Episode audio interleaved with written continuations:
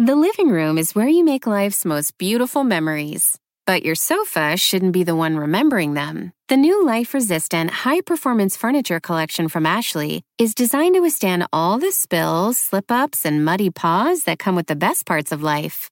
Ashley high performance sofas and recliners are soft, on trend, and easy to clean. Shop the high performance furniture in store or online at ashley.com. Ashley, for the love of home. It's accepted wisdom among tellers of tales, both fictional and true, that even hardened criminals are guided by some code of conduct. It's an enduring notion. The idea that somewhere, even in the most corrupted soul, there beats a heart true to its own values. Even if the only unbreakable rule is don't rat out your friends. But future screenwriters hoping to apply even a low bar patina of honor to the story of Helen Golay and Olga Rutterschmidt will have their work cut out for them. There's no doubt in my mind that they were going to continue this as long as the large sums of money were flowing from the insurance companies. They lied. They cheated. And if the LAPD was to be believed, they had killed for money. Tough customers, these two old ladies. But Helen Golay? Well, crusty cops considered her the worst. If she was a young man, she would be referred to as just one of the scariest killers this country's ever seen. In this episode, you'll hear recordings investigators uncovered that reveal crimes as they are being committed. And you are a 48 year old male, date of birth 11 12 of 1954. Right. Approximately 5'11, weight 185 pounds. Right. And you applied for a $100,000 life plan. Is that correct? Yeah, yes, that's correct. You'll eavesdrop on conversations that prove there was no honor between these thieves. We're gonna go to jail, honey. They're gonna lock you up. And you'll have a ringside seat to a dramatic confrontation between these two partners in crime. Something we at Dateline had never seen before. Why did you make all these extra insurances? Too many you had. There's a limit. You can't do that many. I'm Keith Morrison, and this is the fourth episode of Dateline's newest podcast, The Thing About Helen and Olga.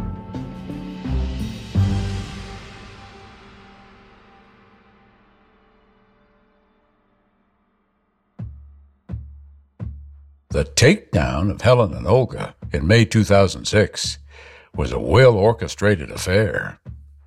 We had uh, LAPD out in force, detectives, Metro Squad. We had FBI, Postal. We had Department of Insurance. That's Special Agent Sam Mayrose, aka FBI Sam. I mean, if you looked like an able bodied person standing anywhere in the area, I think you almost got recruited at that point. Overkill? Hardly. LAPD Detective Dennis Kilcoyne said Helen's place was a virtual Fort Knox. They are little old gals, but you don't know if somebody lives with them that is a little more of a threat to you. So we have to be careful. I just woke up. I don't know what's going on. My daughter's going to be wondering what's happening. Who else is in the house? Nobody. No one? Okay. What's happening? I've never had anything like this going in my Who- life. ma'am. And I don't have my purse. I don't have anything, and I don't know what's going on. What have I done? Watch yourself. Though federal agents ultimately made the arrests on mail fraud charges, the feds did not take Helen and Olga to the Federal Processing Center downtown. No, by prior agreement, the ladies were briefly taken to Parker Center, the old LAPD headquarters down the street from the federal courts and the U.S. Attorney's offices. It was here that the women were placed alone in an interrogation room that was wired for video and sound. All right, ladies. The people that are going to transport you over to the federal processing system will be here in just a few minutes, all right? We're going to be in and out. But Just sit, sit attorney, tight. Hang- please. Hang on, hang on. The plain white room was awash in a harsh fluorescent light. The only decoration, a lucky horseshoe nailed over a door behind Olga. Lucky? Well, yes, it was. For the cops. Because seconds after Detective Kilcoyne left the room, Olga, now dressed in a white striped pullover, unloaded on Helen. Helen, that's your fault. You cannot make that many insurances. Ah. It's on your name only. Three, three different extra insurances. Though Helen, in a sleek black pantsuit, sat with her back to the camera, one can imagine the wintry scowl she trained on her partner. I want to ask for a different location if you're going to talk. I don't want to talk. Don't talk to But me. it's three Don't talk insurances on your I name. don't want to talk to you. Just the conversation Detective Kilcoyne was hoping for, planning for, in fact, as he told me later. Olga, because of her talkative personality, You kind of expected she would. we, we figured that she was going to run her mouth a little bit in there. Yes, the cops knew their suspects well. Supply enough rope and wait for them to hang themselves.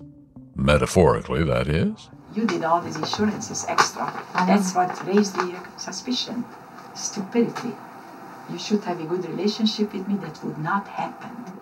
So really, what she's saying is, Helen, you're too greedy. Exactly. Your greed has gotten us into this. It's your fault that we're here.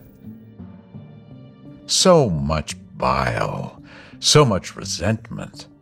How had such a lengthy and profitable partnership come to this? Uh, greed, of course. Investigators knew from insurance company records that Helen and Olga had been jockeying to undercut each other ever since the day Kenneth McDavid came under their control. McDavid was a cash cow, and they intended to feed like hyenas on a carcass. Telephone interview department, this is Brandy. How may I help you? Mm, my goodness, this has been a long way. You must be busy. In this call, recorded by one of the insurance companies, we get a glimpse of Helen Golay in action. The date is September 29th, 2003, nearly a year and a half before Kenneth McDavid would be crushed to death in a dark alley. Okay, uh, let me give you the information. This is the secretary, and then I'll put him on the line for you.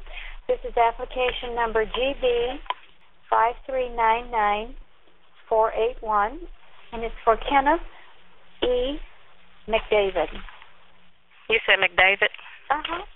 Hold one moment. Let me pull that application. Thank you.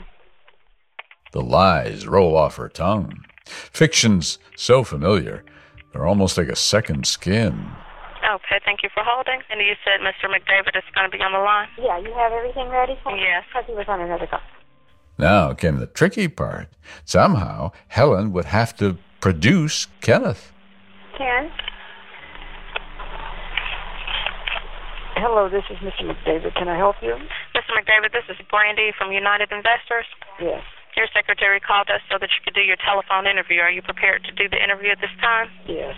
Okay. This call will be taped and monitored for purposes of quality control, okay? Mm-hmm. Your address is listed as 424 Ocean Park Boulevard, Santa Monica, California. Right. Helen Golay. Your fiance is listed as your beneficiary. Right. What's your occupation? Investor. None of that is true, of course. Kenneth McDavid, a homeless man who hasn't held a job in years, has no secretary. He has no fiancée. He doesn't live in Santa Monica, and according to his sister Sandra, that isn't his voice. Okay. And what's your state of birth? New York. I think all this on the application. Right, we're verifying the application. What did you think when you heard that voice? It's obviously a woman's voice. And obviously not your brother? Obviously not my brother.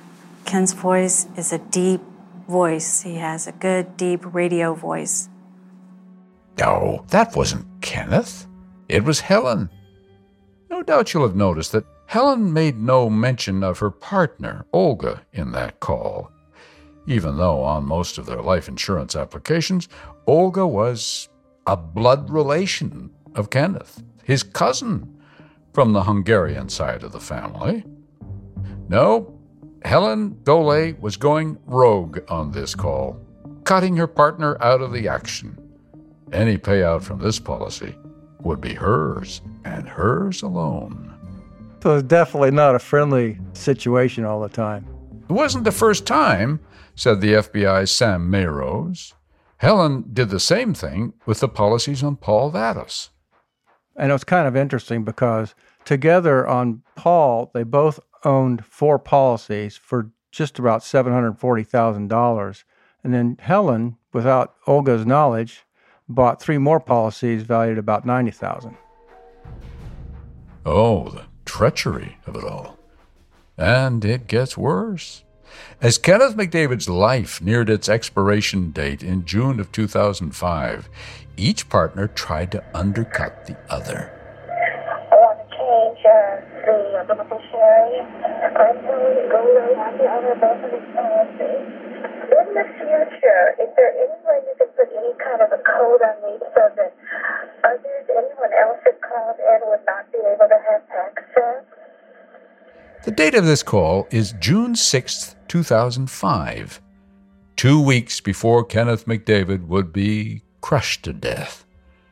Yet, even at this late date, Helen is surreptitiously trying to have Olga's name removed from a policy so that she, Helen, will be the only beneficiary once Kenneth McDavid is dead. I have you as an owner and also Olga, and we're going to make some changes on that. So the form should come to me, not to her. So Helen, on these, you will need her signature. The only other way we could possibly do this, and I don't know, I guess it would have it would be a brand new policy. The reason I asked my question about anyone calling in is we've had a little bit of reorganization in our business. A reorganization? There aren't many ways to reorganize a two women tag team. Still, in this call, Helen is working every angle and is apparently concerned that if she doesn't shiv Olga first, Olga will surely shiv her. Olga, for example, has all of uh, the other uh, owners. She has all the information on me, my social security number, my everything under the sun, so she wouldn't be able to call in. Or if she gave that to someone else, they'd be able to call in, posing as me, and get all the information. So that's what I wondered what security method you might have. Helen's fear that Olga might try to cheat her was not unfounded. Olga had, on occasion, ratted out Helen, contacted insurance companies, and reported her own partner for insurance fraud. Olga, I think, started cluing in and was getting pretty angry, and that's when she started getting her own policies separate from uh, Helen. It was an ongoing game, said FBI agent Sam Mayrose. Cheat versus cheat. Found a letter that Olga wrote that pretty much said that Helen was claiming to be, I think it was married to somebody and she wasn't. She was trying to get policies, and Olga thought something needed to be done about it. Like, boy, just thanks, Olga.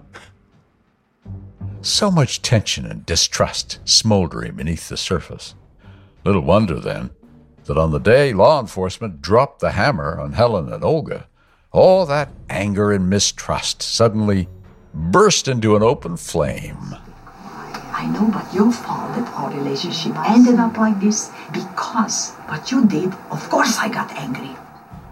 Oh, yes, quite the cozy confab going on in that interrogation room. It had investigators hanging on every word. All they're after is mail fraud. All the insurance companies are claiming that jointly mail fraud. Yes. They have nothing else. And they will confiscate the money what they paid you and Be me. quiet. Who cares? Who cares? We have nothing left.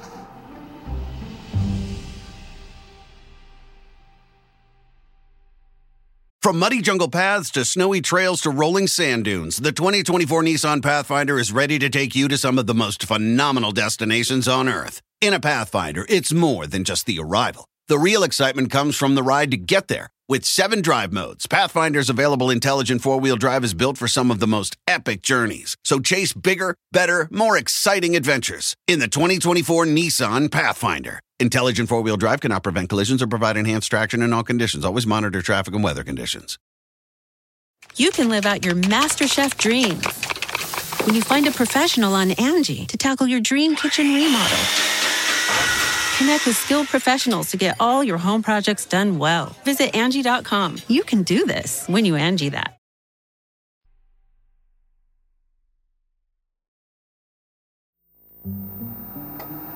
they can arrest you now and they can put you in jail until you bail Well, out you have to two get out of bail, dollars. yeah. I'm not going to pay bail. No.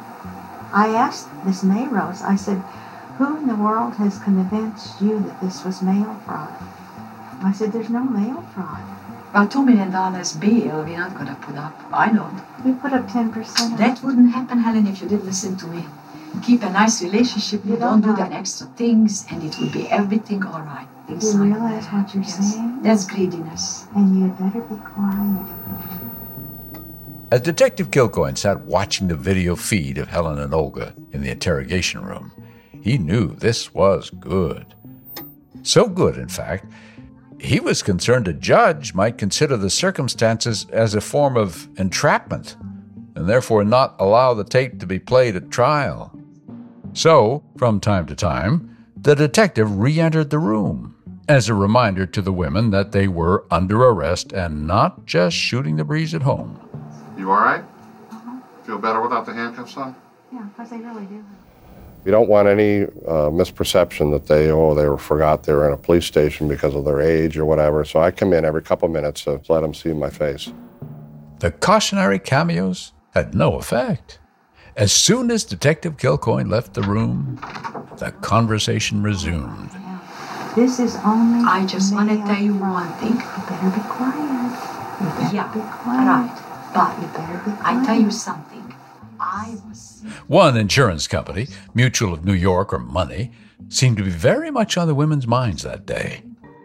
Remember, it was Mutual of New York that had sent Ed Webster to investigate those two Kenneth McDavid policies.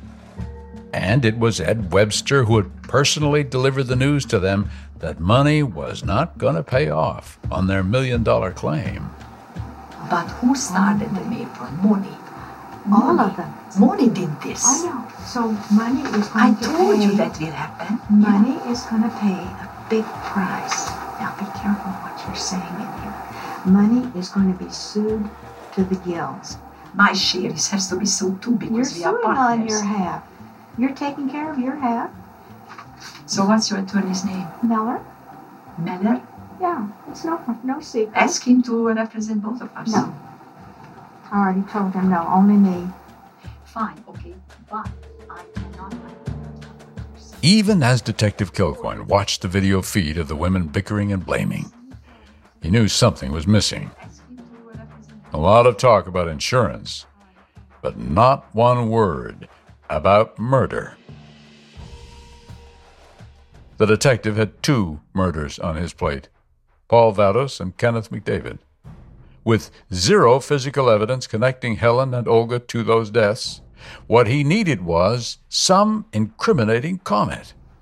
So once again, the detective and an associate entered the interrogation room. Yeah. I couldn't believe this morning they broke into my place. Okay, like I They said, very shortly now, we're, cars lined up. This time, the goal was to give their conversation a nudge.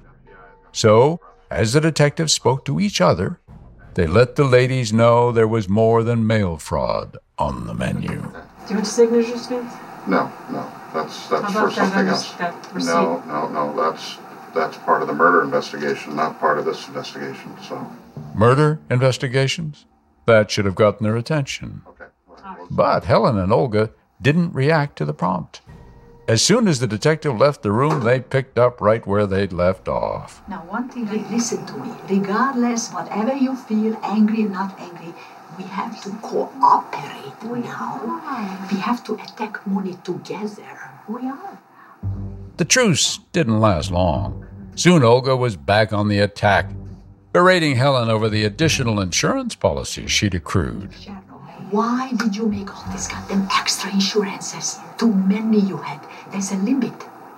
You can't do that many. I know. You were greedy. That's the problem. That's why I got angry. We had no problem with the relationship. You pay me and be nice and don't make extra things. I was doing everything for you. But listen, You are talking. your you fault. be quiet. I know, but your fault that our relationship ended up like this and you ended up like this. I know. But admit it was your fault. Because what you did, of course I got angry. I think it would have occurred with MONY, no matter what. MONY would have done this no matter what. Not if you didn't have the AA and the Garden State, and, and you had another one. Three extra you had Yes, besides. of course I did. How nice of you, huh? I paid for them. You don't listen to me, Helene. The big mistake. You're not. That's almost better than a confession. Oh, they're putting the noose around her neck right now. Listen, you are wasting your time and energy with this. We're gonna go to jail, honey. They're gonna lock you up. I don't think so. This is mail fraud, and it's not Two million dollars bill, you can you pay? They I'm have- going it to jail. mail. It was then, about 12 minutes into this little heart to heart, that Helen decided to reframe the whole narrative. This wasn't their fault, Helen declared. No, not at all. Their current troubles were actually Kenneth McDavid's fault. After all, the insurance policies were his idea, right? She needed Olga's buy in, but Olga wasn't having it. If Kenneth wanted these policies, Yes. he signed for these policies, and we have to be punished because of what he wanted. That's not right. Now remember the bottom line. And I was the cousin, you're the fiance, baloney. It doesn't matter. It doesn't matter. Though Detective Kilcoyne had promised the women they would only be in that room a few minutes, it had now been more than 20 minutes, and neither was losing steam. This was not a conversation. It was a grievance download. I should have taken the plane last month and get the f- out of here. Go back to Europe. See the greediness what you get into this. You see. Well, in addition to wishing she'd gone to Europe, Olga told Helen she'd given some thought to striking out for Canada to set up a new business there, a new franchise, as it were. Same similar setup, you understand? I wanted a new business. I understand. I, I wanted a new business for two million dollars, but uh, since we're not in talking term, and uh, my the other investor is not as suitable as you, that's what I had in my mind. See, it's all fucked up now. Helen, on the other hand, seemed less intent on woulda, shoulda, coulda, and more focused on getting their narratives in line for the coming trial. She seemed to understand that she and Olga would likely never again be able to strategize together. And you have to remember the bottom line is this whatever Kenneth wanted, he did. Kenneth wanted all of this. And He gotta rem- wanted. you've got to remember. Yeah, he wanted. Kenneth. I know. That's of course. And he wanted it. Why? I don't know. And what his philosophy was, if he planned to keep these enforced. I Well, have we no idea. supported, honey. We supported him. I don't know where all of Kenneth's money came from, and neither do you. We supported him. We gave him money, yes. Our money was intermixed. Yeah. It, it was uh, combined. Our, all of our monies were combined. When he needed money, I gave him money, you gave him money, whatever. But you have to remember, I don't know where Kenneth got his money from. As far as I know, he always seemed to have money in his pockets. No, he was a rider. I have. You know what I, I, think wanted? he was paid under the table. This is just conversation between you and me. Kenneth always had plenty of money in his pocket. Very and he liked for me to pay the bills. And he reimbursed me when he could, otherwise But in appreciation, why did he make the life insurance? Why? because he loved us and he wanted to be a part of our family.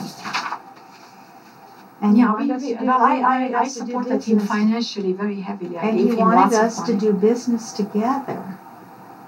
And uh, he loved both of us. Finally, an agreement on something, which sparked one more question. Helen to Olga. Kind of important. What would the police find when they searched Olga's apartment? You know that they're in there ransacking through your house, your apartment, and I know, in my computer, yes. Everything. Horrible, horrible. Ah, horrible, horrible, horrible. But all kinds of documents. All kinds. Are they going to find anything bad no, on your no. computer? Well, uh, mm, nah, not too many, no, no. But I have other things. Mm, yes. Other things? Oh, yes, there were plenty of other things. And the homicide detectives would have to inspect all of them with a fine tooth comb. Why? Because, as incriminating as Helen and Olga's encounter on insurance fraud charges was, it wasn't the murder confession Detective Kilcoyne had been hoping for. No, building murder cases against Helen and Olga would have to be done the new old fashioned way by studying the security cameras that were aimed at one of the crime scenes.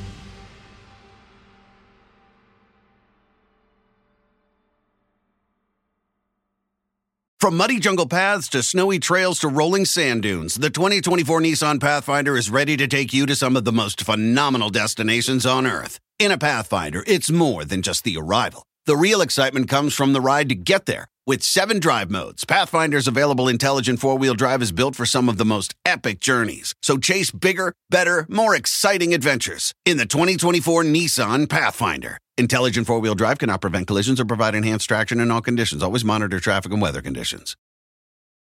You can start your day off right when you find a professional on Angie to get your plumbing right first. Connect with skilled professionals to get all your home projects done well. Visit Angie.com. You can do this when you Angie that. Helen Golay and Olga Rutterschmidt were guilty of murder. Detective Kilcoyne was sure of it. The problem was he couldn't prove it. At least, not yet. What he needed was a murder weapon. He needed evidence that put the weapon in the lady's possession and he needed proof they'd either been at the scene of the crime or had paid someone else to do their dirty work.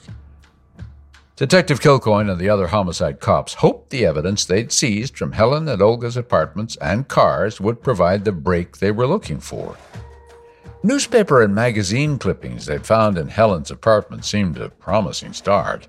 Her clippings file was dominated by one particular theme murder if I remember right, there were obituaries and there were articles about, you know, how to off somebody without getting caught. It was crazy stuff that just kind of goes to their state of mind. It's like you don't expect people normally to be trying to figure out, well, how do I kill this guy and nobody catches me? But those kind of things were in there as well. But even that was not the most macabre item seized. No, that prize went to an old movie ticket found in Helen's Mercedes. The ticket was from November 7th, 1999, a late show, according to the 1045 timestamp, and attached to the ticket was a post it note with a name scribbled on it. FBI agent Sam Mayrose remembers well the moment when he first saw it. Y- yes, I do. It was a post it in Helen's writing, and it had Paul Vados' name, his biographical information, where he was born, his California ID number. Based on the date and the timestamp, it was clear that the ticket had been purchased just six hours before Paul Vados turned up dead in a dark alley. Have they treated Paul to one last night on the town before? Well.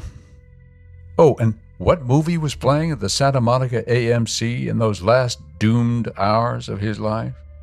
It was The Bone Collector big budget flick about a serial killer starring Denzel Washington and Angelina Jolie. That was an interesting find. Yeah, I mean, it's just the evidence just keep piling up. It was fantastic. It was about a month after the arrests of Helen Golay and Olga Rutterschmidt, almost a year to the day after the death of Kenneth McDavid, that the LAPD decided to do a little bone collecting of their own. Detective Kilcoyne wanted to re examine the body of Paul Vados. He knew where the bones were buried because Helen had kept a record. It was her plot. You know, I, I think uh, I think Helen has got graves in her name all over the country. We have another one in East LA for her, actually waiting for her, that Mr. Vados occupied for a short while. The way the detectives figured it, if Kenneth McDavid had been drugged before he was run over, then there was a good chance that the same had been done to Paul Vados. We knew from the autopsy that Kenneth had been drugged and what the drugs were that uh, knocked him down or knocked him out. We got search warrants to go back to both Olga's residence and Helen's residence, and we found the ingredients for the drug cocktail at, uh, at Helen's residence. So that helped out as well. And then Based on that, we got another federal search warrant to exhume Paul Vados' body. It was June 2006, a Friday morning, little after 9 a.m., when a big yellow front loader eased up to a vacant plot of ground in the Evergreen Cemetery in East LA. According to cemetery records, this was the spot where Paul Vados was buried seven years earlier. Paul's closest neighbor was a 13 year old boy who'd been moved to the neighborhood a few months after Paul. The boy had a stone. Paul did not. As the front end loader dug deep into the ground, a couple of cemetery employees stood nearby, leaning on shovels and wearing straw sombreros as a shield against an unrelenting sun. From the looks of it, Helen and Olga hadn't splurged when choosing a casket for Paul. This one seemed to disintegrate as the crew worked. In a matter of minutes, Paul Vados's body was loaded up and hauled away for testing. But here's the thing about investigating murder sometimes the results are not what you expect. Mr. Vados, he had nothing in his toxicological reports to indicate that he was inebriated or on drugs, or there was nothing in his system.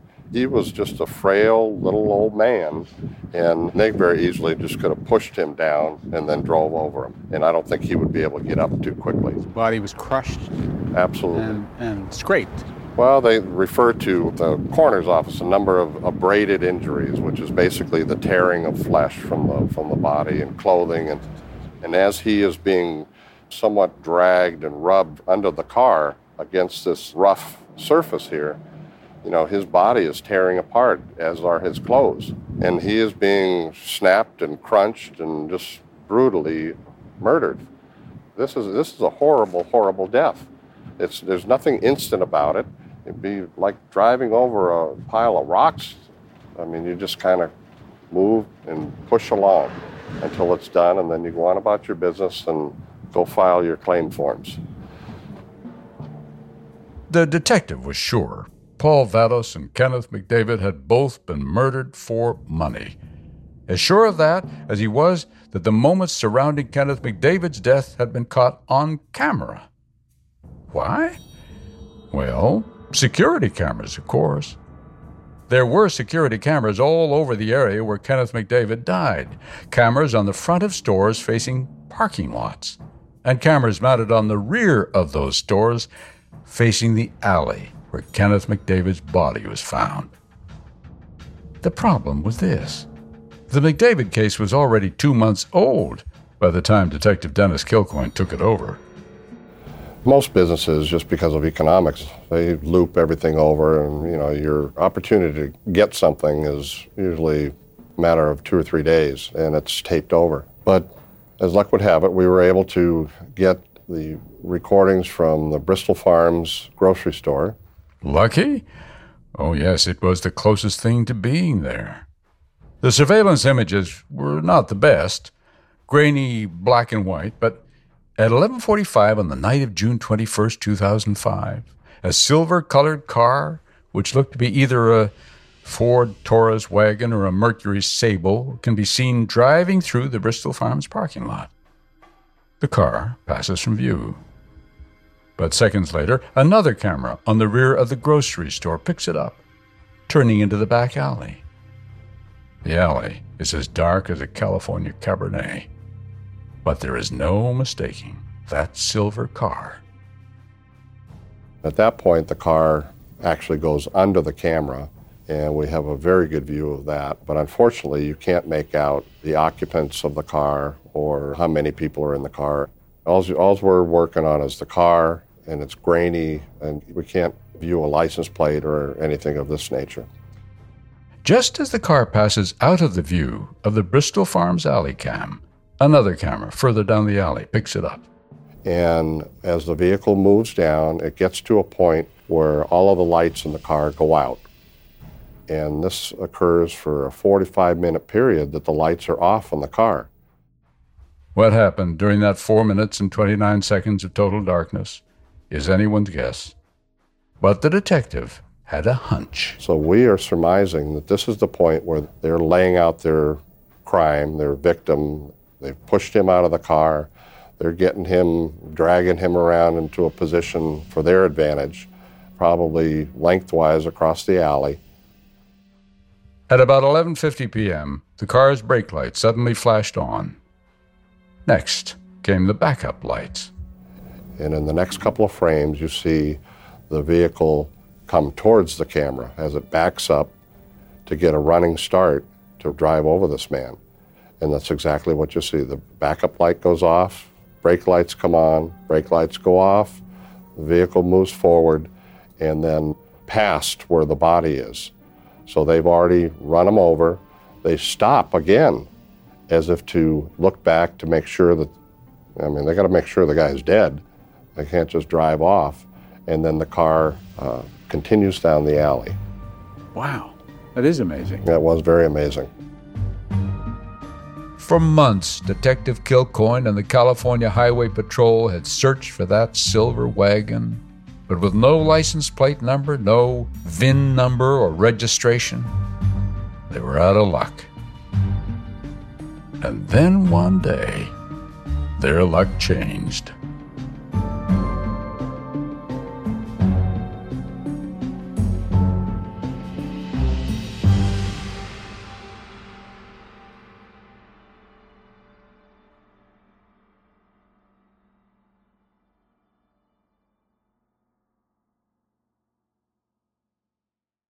The living room is where you make life's most beautiful memories.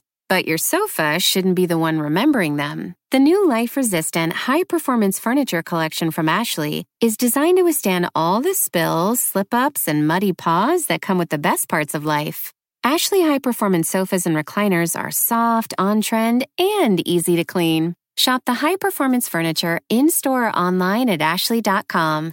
Ashley, for the love of home.